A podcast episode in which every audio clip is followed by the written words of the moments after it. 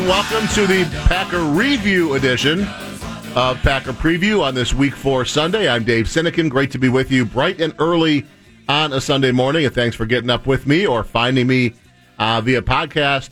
No Packer game to talk about today. Obviously, Packers game is in the books. Would have liked to have heard that song one or two more times at Lambeau Field Thursday night. Disappointing performance, first one of the season, first L of the season as the Pack fall to the Eagles 34 to 27. We'll spend this hour looking back at what went wrong Thursday, how concerned we should be at the quarter pole of the season. Of course, Pack sitting at 3 and 1. We all know we would have happily taken that record going into the season if we would have said, "Hey, 3 and 1 to the four game mark, done." But obviously, uh, a home loss and the most recent game is the one that sticks with you. And there were certainly a lot of issues uh, brought up in that game, not the least of which were a number of injuries we'll discuss. But big picture, we'll take a look at where this team sits one quarter of the way into the season, how Matt LaFleur has handled his first four games as a head coach, and uh, we'll look ahead to the next quarter of the season and where we hope and expect this team to be uh, once it reaches the halfway park, uh, halfway point about a month or so from now.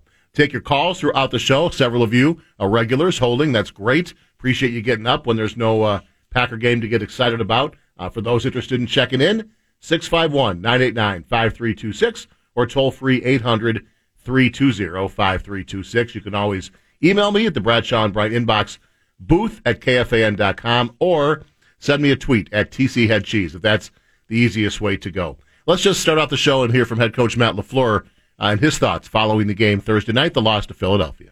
Matt, 491 yards of offense, and you come up a play short. How frustrating is that?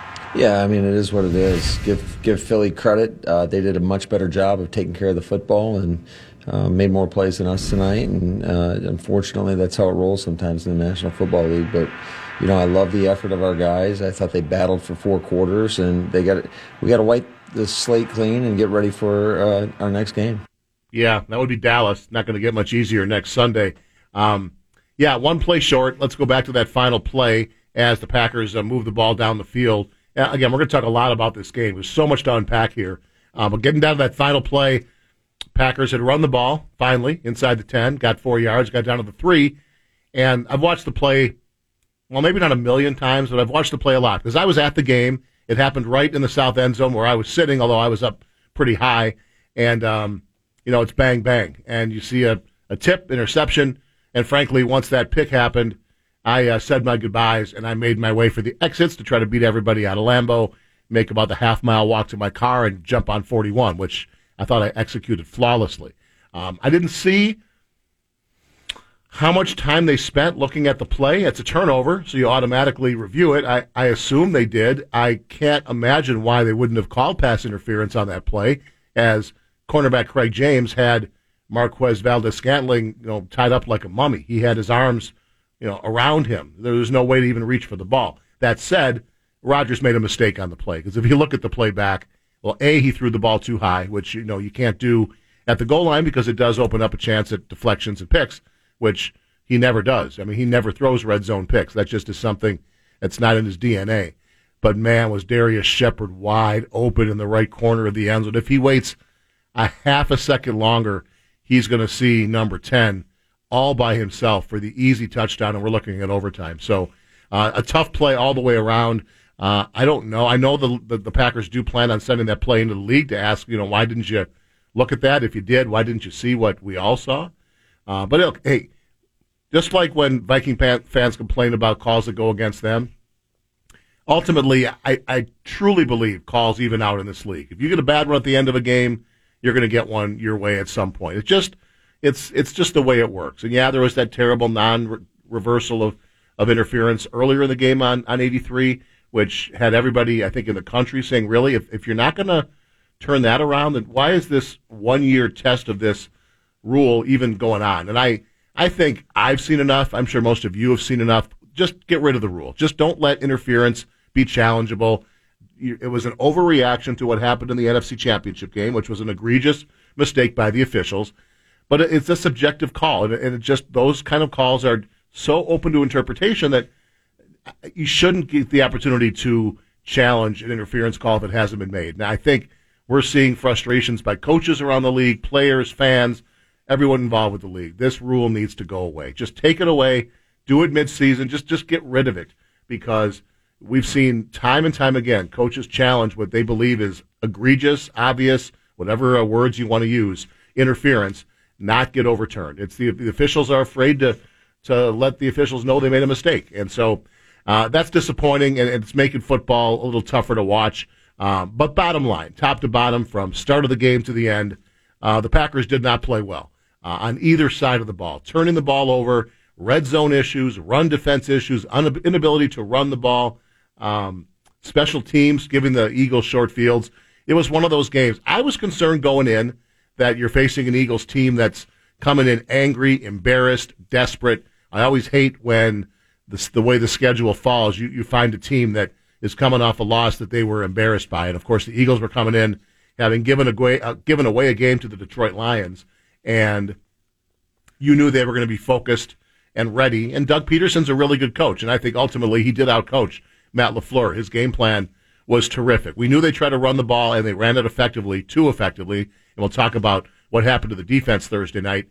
Um, but some really creative screens as well that just were money. And the Packers had no answers. Uh, a couple personnel issues on that side of the ball we're going to talk about and, and corrections that need to be made. And, you know, it, just like me, you, you look at Philadelphia run for 176 yards with Jordan Howard and Miles Sanders, and you wonder what's Zeke Elliott going to do next Sunday.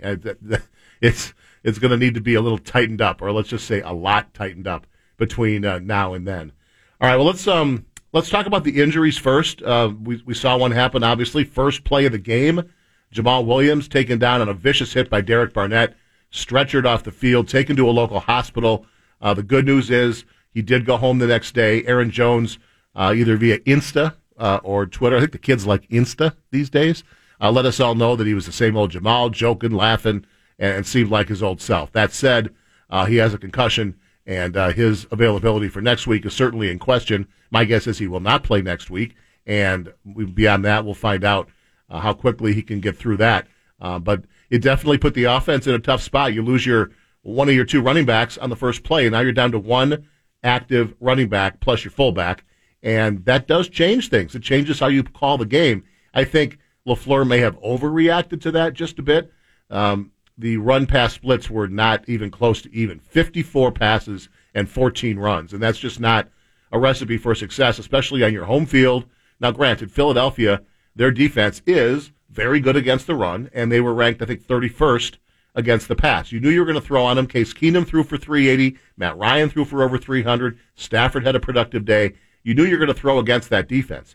But um, the Packers were so one dimensional after Jamaal went down, and you know Aaron Jones, 13 carries, 21 yards. That's that's not going to get it done. So I think Lafleur, I hope Lafleur learned a little something that you can't overreact uh, when you lose somebody like that. And uh, maybe Vitale should have been you know used a little bit, give him a couple carries. Uh, Aaron Rodgers was your leading rusher with five carries for 46 yards. So Jamaal Williams with the concussion. Uh, Brian Bulaga goes out in the first half with a shoulder injury. If you had three and a half games before Bulaga gets hurt on the over-under. Congratulations, you won. Uh, very concerning. Bulaga had been the best Packers offensive lineman through three games. We all know he is a ticking time bomb. You never know how long he's going to last. At least it's not a knee that we're talking about; it's a shoulder. But uh, I've seen nothing yet as to the severity of Brian Bulaga's injury. Alex Light called on to come in. I didn't think he was terrible, um, but uh, he wasn't great. He uh, did not checking uh, Bob McGinn's grades after the game at the Athletic. Uh, he did not uh, grade out Alex Light very cleanly. Uh, tough spot to come in, obviously, middle of a game. Uh, undrafted guy that's knocked around the league for a couple years and never been asked to step into prime time. So um, that's a tough spot. But he was not great, and the offensive line certainly struggled once Bulaga went down. Uh, most concerning injury, of course, is the turf toe to Davante Adams, which happened early fourth quarter after his most productive game as a pro. 10 catches for 180 yards 15 targets. He did most of his damage in the first half. We saw the long pass, the 58 yard pass play, a number of big catches for Adams, and then he goes down with the turf toe and was not out there uh, for the final nine minutes. Sounds like uh, we've avoided a serious injury. I do think he'll miss some time. He talked about his toe right after the game. You know, you feel like in situations like that, you let the team down. Obviously, I would have been out there if I could, but you know, in a little bit of pain and you know, it's tough with a you know with a, with a toe injury and the type of player I am, and what you know, I kind of what my game is um, kind of based on is explosion and things like that. So if I can't get out there and really do my thing how, how I want. I'm in a lot of pain. I'm sure my teammates understand that, but it's tough, man, because I feel like those are the type of moments that I'm built for, and you know, I've been able to capitalize and, and you know bring home a win and or help bring home a win for for my team um, in the past. So it, it sucks. Monty, how did it happen? Did you get caught under you on that last catch? Yeah, it just kind of rolled up on me, and then I just my foot just kind of got stuck in the ground a little bit and folded over. So. Um, it's a turf toe situation. We just got to take a look and, and, see see what the deal is. Yeah, so that's concerning, and you know it's nice to hear a guy that, that does care so much for the team that his first concern was he's letting his teammates down, not being out there for the back half of the fourth quarter. Uh, big picture, this team uh, does not go where it needs to go without a healthy Davante Adams. So if if he misses a game, two, if he's out till the bye, it is what it is. You're going to have to find some playmakers, and that that was one of the concerns heading into the season. After Davante Adams, who scares your defense? Who uh, who do you rely on? And we don't really have clarity on that. You've seen Allison make some plays. You've seen MVS make some plays. Jimmy Graham had six for 61 Thursday night with a couple key drops in the end zone.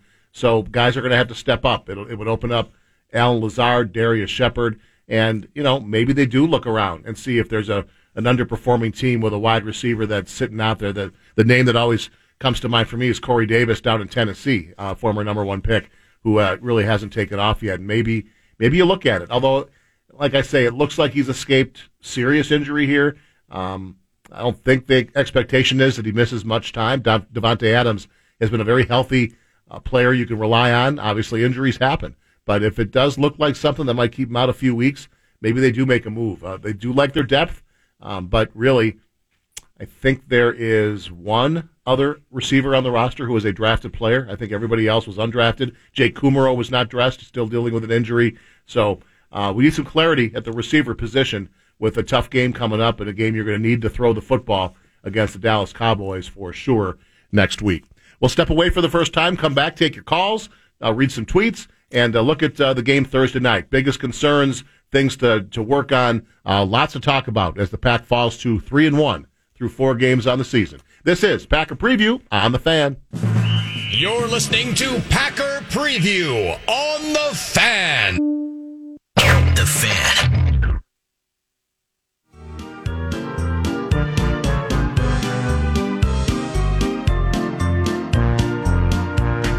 Tell all the people across the USA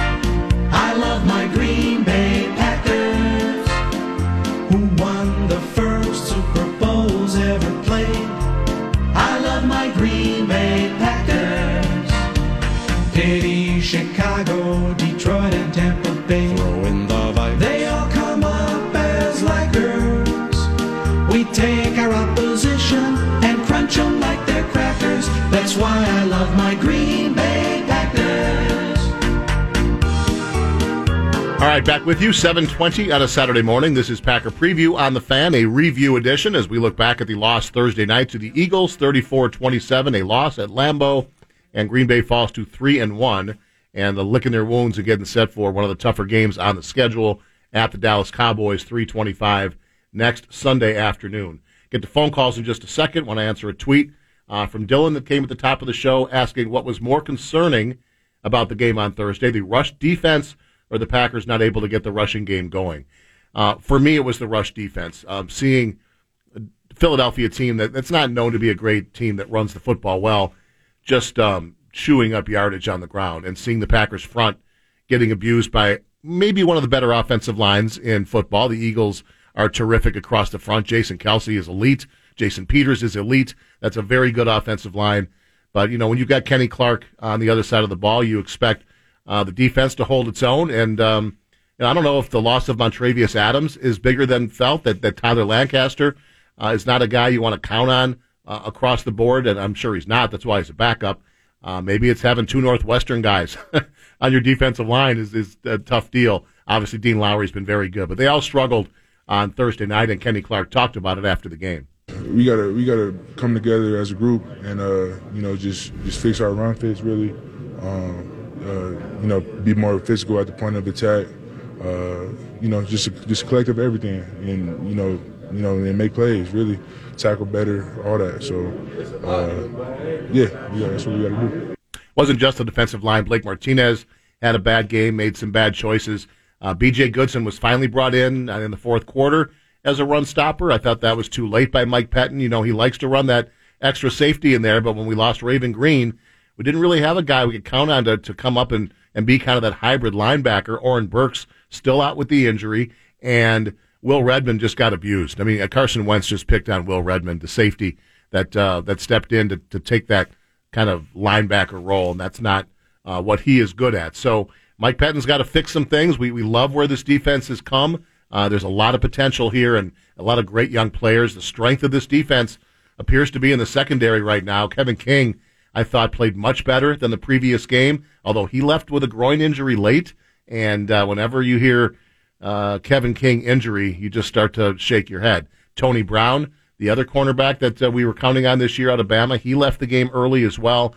Uh, but that secondary has been terrific. The, the safeties with, with Amos and Savage have totally transformed that position. Jaire Alexander is already being talked about as uh, you know an elite cornerback in this league, having played just what 20 games and is getting better and better, and is a leader in that locker room for the defense, even at his young age. So a lot to be excited about with the defense. The two Smiths, uh, I thought, held in check. Those guys could not get to uh, Carson Wentz or bother him enough. Uh, again, kudos to a very talented Eagles offensive line. But my biggest uh, takeaway, my biggest concern from Thursday night was that defense not being able to rush uh, or not be able to stop the rush. And um, Packers will play a number of teams that run the football very well, none better than Dallas next week. So they got to get it fixed. And if you want to play your best football, you know, in December and January when the weather turns and you got to run the ball better, you've got to stop that run. So we're going to need to see how uh, how Mike Pettine fixes that part of his operation. All right, to the uh, Packer lines we go, and we welcome our good buddy, old Southside guy. Good morning, sir. Davey, good morning. Yeah, very frustrating uh, against Philly, and too bad uh, Rodgers didn't hold that ball for another half second because he did have Shepherd wide open in the corner. Mm-hmm. Uh, Davey, I never thought I would say this, but I cannot stand the Dallas Cowboys, but I am going to be rooting for the Cowboys to beat New Orleans. I think we'd be better off going into Dallas with Dallas being undefeated than uh, having a, uh, a defeat on their ledger.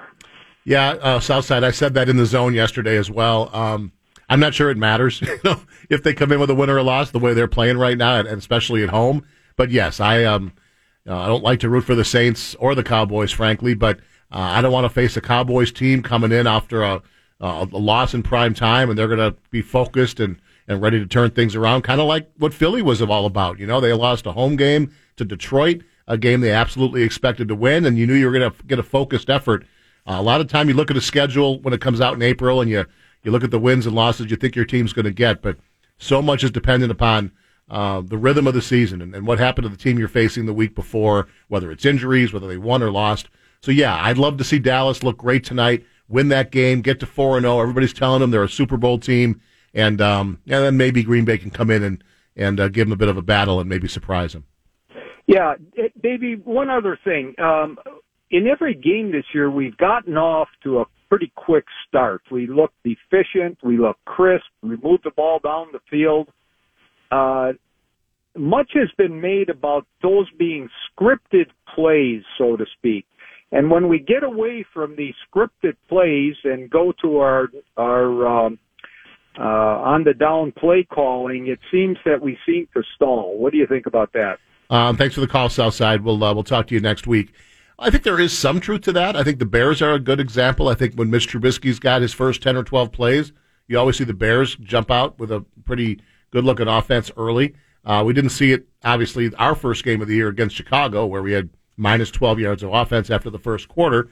But yeah, the last few weeks, the uh, the offense has jumped out, and I think that is a a function of a, of a coach knowing what he wants to do to start the game, and and I I'm not concerned about that. But I thought the offense, you know, granted, they need to run the football a whole lot better. But uh, I thought Aaron Rodgers played a great game Thursday night. I thought we saw some things from the offense that we were waiting to see. Like, um, go back to the end of the first half when LaFleur took those defensive timeouts when the Eagles were at the goal line.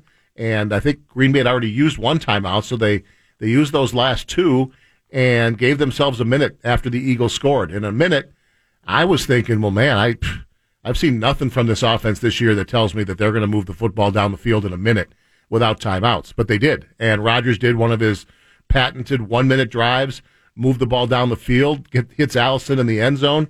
Uh, it's a one point game at halftime, and, and I'm feeling really good about this offense, showing me something that I hadn't seen yet uh, with Matt LaFleur running things. And, you know, granted, um, we talked about the inability to run the football, and that's a problem. And it's got to improve, and they've got to call more running plays. But man, I mean, they got to the red zone seven times Thursday night against a pretty good Philly defense, and only three touchdowns, and and that's just not going to do it. And you had the turnover, uh, you had um, you know being at the one yard line and turn the ball over on downs. I mean, that was the that was the series for me that ended the game. And granted, Green Bay had a chance to win it, but you're first and goal at the one, and you don't get in at home um, that that's that's a problem. And the play calling we can talk about pass, pass, pass, pass. I think one of those was a run pass option, and maybe uh, Rodgers made the wrong call there. Don't know. I didn't uh, look back at it. Haven't seen you know exactly what happened there. But um, no, I was not really overly concerned that you know great quick start, ten nothing lead, offense moving it up and down the field, and then they stagnated. No, I thought. I mean, heck, Rodgers threw for 422 yards, 34 for 53 uh, two touchdowns and that one pick at the end. So I was, I guess, looking at what was positive from Thursday night. The column is very short, but it, it's led by the passing game, and, and Rodgers looking much more comfortable and um, showing us something in the two minute drill. And um, just, uh, I feel a lot better about where this offense is going. And, and I think Rodgers played well. I mean, he's running the football. We don't want to see him run five times for 46 yards every week, but um, that Philly team was, hey, they, they were my preseason Super Bowl team. And to me, they're still talented enough to get there. That's a good football team. You come in one and two, and you figure, wow, it's a great time to play Philly. You know, they're they're they're knocking around, they're hurt, they're trying to figure things out. That's a proud championship football team that's going to be there at the end of the season, and and they played a better, cleaner football game and deserved to win that game, regardless of what happened at the end and, and some of the ways the Packers shot themselves in the foot. Uh, Philly deserved to win that football game. They ran the ball better. They stopped the run better. They turned the ball over, and um, and they played a much cleaner game from my standpoint. Next up, we welcome our good buddy Dave from Shakopee. Good morning, sir. Good morning. So very disappointed, as you've talked about on the game on Sunday, but some of this we've seen coming with the Packers uh, stopping, trying to stop the run, um, run defense. We saw it a little bit in the Bear game, the Viking game exposed. Um, we haven't talked too much about the Denver game. Um, that was again we saw the the run not being stopped, and you know overall that was a fun game to go to and stuff. But Thursday night's game was just, as you've mentioned, just ungodly awful. I mean, Rodgers great; he passed for all those yards. That's that's great. But games are decided in the red zone. And in the first half, when Green Bay did not score touchdowns and instead got field goals, I'm not sure if I text you or another friend of mine. I said, you know, touchdowns win games in the NFL, not not field goals. And you talked a little bit about the officiating and stuff, and it just seems that these these officials don't have the conads to make a call because they're hoping someone else makes a call for them. And it's just not the Packer game that we saw on on Thursday night. It's the whole league so far this year that we've seen terrible officiating, and I don't know if the league is dictating some of this. Um, uh, the holdings are up all across the league. It's getting frustrating to see some of these games flag after flag after flag after flag. And Jimmy Graham, you know I've been on him the whole season. Awful, awful. You know what they need to do, and I'm maybe I'm just overreacting here. Give him a bratwurst and a Miller Lite, and maybe that's being too nice to him and hopefully you get some other tight end there that wants to catch the ball because he's a veteran and he should have caught those balls. He should have caught those. Those he's he's older. He's experienced enough to catch those balls. Yeah, and he's the highest paid tight end in the NFL as well. So that's uh, not to make you feel worse, but he's very well compensated. Thanks, Dave. I feel your frustration through the phone lines. Um, I understand it, and I agree with it.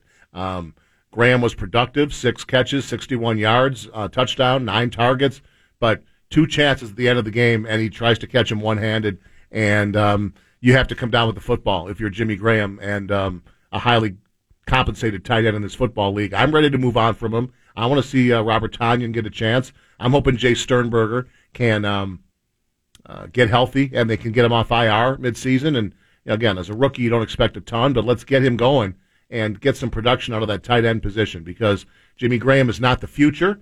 Uh, I, I think Gutey's afraid to re- sort of announce and admit that he made an error bringing him back for a second season, but um, he's not bringing what uh, this team needs, and uh, it's it's really time to move on. As far as officiating goes, uh, this team, th- this league has lost a number of veteran referees and veteran officials the last couple of years. I think it's kind of an underreported story. There's a lot less uh, veteran leadership in the officiating department, and it's been ugly. There have been way too many holding calls, way too many flags, and the the interference challenge thing has been an unmitigated disaster. It needs to go away. It's a great product. We all love the NFL, but when we're talking about uh, officials not performing well or consistently, it uh, definitely takes some of the fun out of the game. That's not what we want to focus on. But we'll focus on in our final segment is um, stepping back and looking where this team is four games in, uh, what we're happy about, what needs to get fixed, and looking ahead to the second quarter of the schedule and what the Packers have in store over the next four weeks.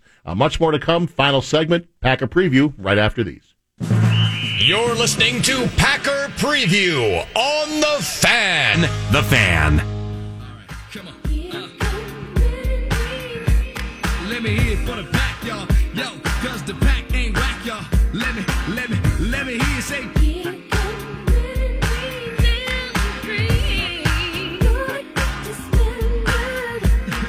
The good guys dress in green, remember that, just in case we have face-to-face match contact. And the man on deep, that's Red G. One of the guys quarterbacks hope they don't see. So don't think you'll beat the pack, cause you're wrong. Antonio's behind you, boys. Uh, this has to make you feel better, right? On a Sunday morning with uh, no Packer football to look forward to. Um, little men in green to get you going. Packers will return to action next Sunday afternoon at Dallas. The uh, three-game road trip is over. Two and one record. Packers head down to Dallas at three and one, and the Cowboys play tonight, prime time against the New Orleans Saints. They have looked like the class of the NFC through uh, three games, though. Last week they let the Dolphins hang around for about two and a half quarters. Uh, sometimes you don't read a lot into that because uh, how excited could the players be about that game, knowing the Dolphins are a train wreck? But um, I don't know, little um, little left things left to wonder when you watch Dallas uh, kind of kick themselves around with Miami and not take charge till midway through the third quarter. I actually think they're in a tough spot tonight against New Orleans on Sunday night.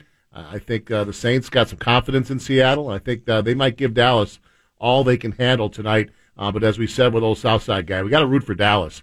I hate to do it, but I don't want to see them coming off a loss when they're angry and they want to take it out on the pack. Let's let Dallas feel good about themselves, look great, get a win, and uh, and maybe they'll uh, uh, lay an egg when the Packers come to town next Sunday. We'll look at the uh, first four games and look ahead to the next four as well in a moment. First, let's hear from our good buddy Dave from Maple Grove. How you doing this morning? Well, they're not letting me buy sharp objects yet. We'll That's probably another smart. Yeah, hours. probably a good idea. is. Um, actually, you know, overall, this team is not obviously hitting on all eight, but you know, almost I'm actually encouraged. The reason I'm encouraged is new coaching staff, new offense, you know, new everything, a lot of different personnel, and we walked out of it three and one, and we clearly have not played our best football. Clearly, our best football is ahead of us, and I think walking out of this first quarter of the season, as much as anything, Dave, I'm actually a little bit encouraged by the fact that we, our best football football is yet to be played. I think that's fair. I, I am too. I, I- look, the defenses look great. You go and beat uh, the Bears and Vikings to start the season. That's uh, really, you know, that's all you can ask for. Now, you know, biggest concerns are injuries, right? I mean, you want Davante Adams to be okay. That you know, turf toe injury can be naggy. Uh, we have no idea how severe it is. Sounds like it's not too bad, but you know, you want Adams and Bulaga out there as the season rolls on. Now, obviously, no team escapes injuries, but those are two. I would say two of the five most important Packers on this team. You got the two tackles, uh, Adams and Rodgers, and you know, fifth guy. You know, pick a guy. Is it Aaron Jones? Is it uh, one of the Smiths? I'm not sure. Maybe they're two of the four most valuable players. So I'm a little concerned about those injuries. But yeah, big picture, three and one, new coach, new players. Uh, you can't uh, feel too badly about where the Packers sit. Yeah, I completely agree. I think we're going to go four zero over this next uh, next four. So let's go ahead and sweep sweep these next four. Okay. Sit at seven and one halfway through. Yeah, that that sounds great. Those uh, road games in Dallas and Kansas City might be a bit tricky, though, Dave. Let's uh, let's uh, uh, come to our senses just a little bit. Thanks for the call. We'll talk to you next Sunday. Yeah, so let's look ahead to the next four games. It's always fun to kind of pick apart the season by quarters and see what you what you hope to do. And uh, three and one would have been my hope heading into the season. With three home games, you figure, all right, maybe you lose the opener, but then you got three home games: Vikings, Denver, and Philly, and let's try to win those three and and get to three and one. Well, it didn't work out quite that way, but that's where they are, three and one.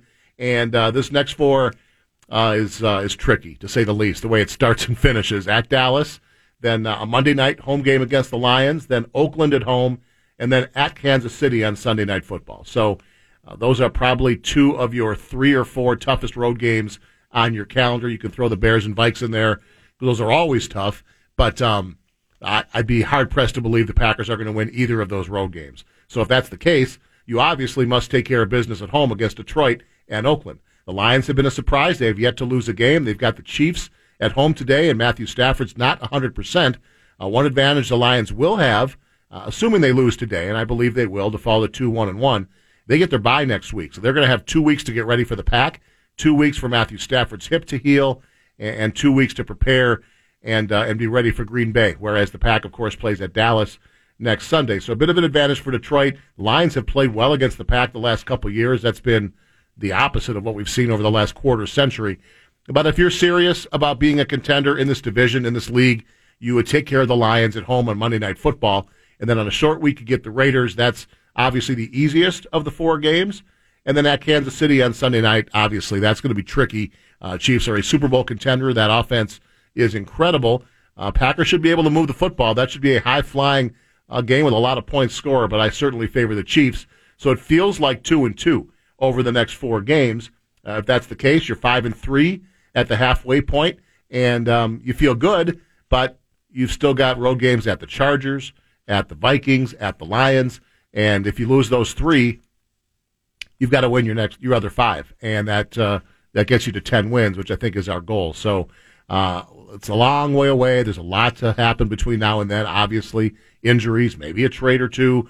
Uh, this team is still growing, but looking at these next four, uh, the, the road games do not look to be easy. They look to be two of the three toughest games on the schedule. So I'm looking at a two and two record over the next four. Um, what do we like through the first four games? Well, I certainly like the first three draft picks that uh, John Gutekunst made uh, in April. Right? I mean, Rashan Gary. Okay, jury still might be out a little bit, but he has shown development every game, and I don't know, you know, where his ceiling is. He is a boomer bust kind of guy. I think that was the uh, the idea coming out of college. He's got all the measurables and the speed and everything you want, but uh, the production was not there at Michigan. I love the fact that he's got the two Smiths to mentor him. Uh, I love the way this defense seems to have really come together as a family. You know, they they go out to dinner together. They they seem to really enjoy each other. They're very supportive. That's a, a really good sign for a young defense that's really just trying to figure out how good they can be. And I think Rashan Gary figures to be a nice piece. And Darnell Savage certainly seems like a hit that, that Gutey made by trading up, which I was a little, nah, not a little. I, I didn't like the pick, the, to, not the pick, but to, to trade two fourth round picks to move up and take a safety when there were probably three or four safeties that were all graded out as you know late first, early seconds, and I said you just just take which one's there, right?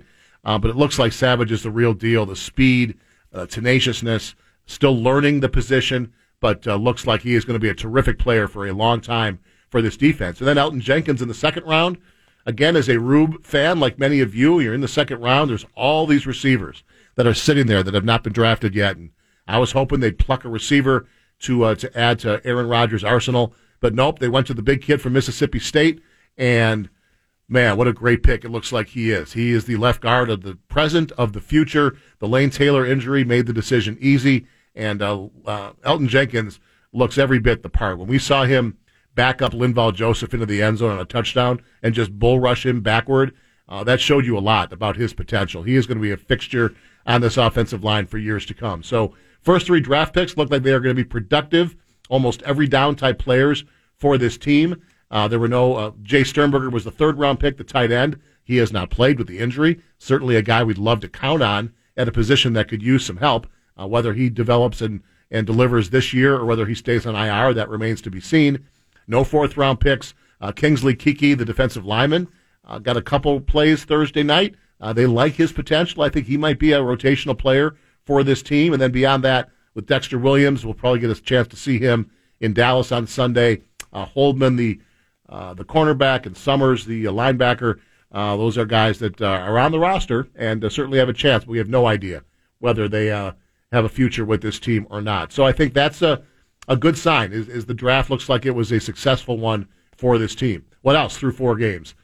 Matt LaFleur's start as a head coach. Uh, is the stage too big for a young guy who was a coordinator for one year? And granted, been in this league a long time and worked with quarterbacks, and we've talked about his history with Shanahan, with McVay, um, talented young offensive mind. Was he ready for this job, this uh, legacy franchise? And it looks like he is. He still kind of seems like a guy that keeps looking around saying, "Is this really my job? Am I really the the head coach of the Green Bay Packers?"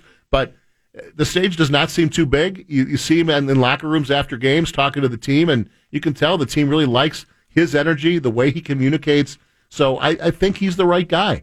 Um, I think he was out coached Thursday night. I think that's going to happen when you're playing against a Super Bowl winning coach and you're still kind of figuring things out.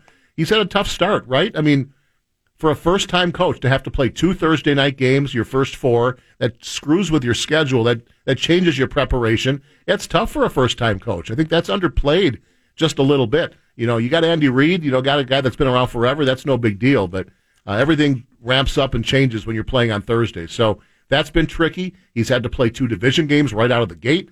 Um, you know, Broncos team that was certainly ripe for the plucking, but um, in a game that could have been a trap game between Vikings and Eagles, you're playing this AFC team that's winless, yet they took care of business easily. So I think a lot to like from what we've seen from Matt LaFleur through through four games. But now he's dealing with a little adversity uh, after a lousy performance Thursday night. How does he rally the troops? get them uh, back on the page. They're sure getting the, this weekend off after the uh, Thursday night game, and they'll come back early next week. And, and how does he rally them and get them back on track and um, ready for uh, one of the stiffest tests of the year, the Dallas Cowboys, next Sunday at 325? Uh, let's again look at where we stand injury wise. Uh, this team is banged up. Most teams are banged up after playing four games, but um, we will monitor very closely the uh, health of Brian Bulaga and Davante Adams because those two guys are absolutely key if this offense wants to be able to keep pace with a team like the Cowboys and, and the Chiefs coming up over the next uh, four weeks. Jamaal Williams as well. Uh, we don't know what we have with Dexter Williams. Clearly, they're not comfortable uh, with him on the roster as a participating player because he hasn't dressed yet through three games. He will dress next Sunday. I'm sure of that. I don't think we'll see Jamaal Williams next Sunday as he is in the concussion protocol. Yep, it's a longer week, 10 days. But man, that was a a vicious hit. He was hospitalized, and um, you know this could be several weeks. No idea. I just hope he's okay. Hope he gets through it. Sounds like, as we said earlier, Aaron Jones said he looked like the same old and was talking like the same old Jamaal the next day. Uh, but that's the guy we can't count on necessarily uh, for the next week. So what do we have to correct from what we saw Thursday night? Obviously, the rush defense must improve. Mike Pettine has to figure out a way to uh, to put his guys in better position. You're not going to face uh, an offensive line like that every week. But uh, Dallas is right there with Philly, so it's going to be another stiff test for that front. Uh, not a good performance by Kenny Clark, Dean Lowry, Tyler Lancaster. Uh, they did not uh, set uh, the line at all, and, and, and Philly dominated. I need to see a cleaner special teams game, right? I mean, Mason Crosby should be kicking that ball out of the end zone and, and allowed a big return. It's not all on him; it's on the special teams as well. Then they overreact. In his next kickoff, he kicks out of bounds to kick away from the returner, and now you give Carson Wentz the ball on the 40 yard line. So just little things. Got to clean up special teams. Um, have to run the ball better. Got to be committed to the run. Uh, that got away from Matt LaFleur on Thursday night. Again, a lot of that's the opponent. Philly's a very good run defense team. They're very shorthanded on the back end without their top corner Ronald Darby. Their number three corner Sidney Jones went out in uh, in the first quarter. So um, that was sort of the game plan. You know, you could throw on Philly, and Aaron Rodgers looked like he was much more comfortable in the offense Thursday night. You know, 422 yards, two touchdowns, ran the ball when he needed to. We saw the one minute drill moving down the field and one minute in scoring. We saw in the fourth quarter when they're trailing moving down the field, getting down to the inside the five yard line, and they just weren't as productive in the red zone as we are accustomed to. And so that happens. Again, relax. Big picture. This team is three and one through four games. They will be uh, atop the uh, NFC North. I believe the uh, Lions will fall to the Chiefs today, and, uh, and Green Bay will be sitting there tied with, I think, the Vikings. I think the Vikings are going to go down to Chicago and exercise some demons against the Bears today, um, and all, all will be well. So let's just get healthy. Let's learn from Thursday night, and um, hope we see a just a strong performance against Dallas, and we'll talk about that next Sunday. That's going to be a tough one for sure. I'm not done today. I'm filling in on the fan 11 to 1. No Packer talk. I've promised uh, to stay away from that, but plenty on the Vikes Bears, looking back at the Gophers, the Twins Yankees series. So uh, stay tuned to the fan all morning. We're back next Sunday. And until then, go Pack. Packer Preview is brought to you by JTR Roofing, The Park Tavern, and Devani's. You're listening to The Fan.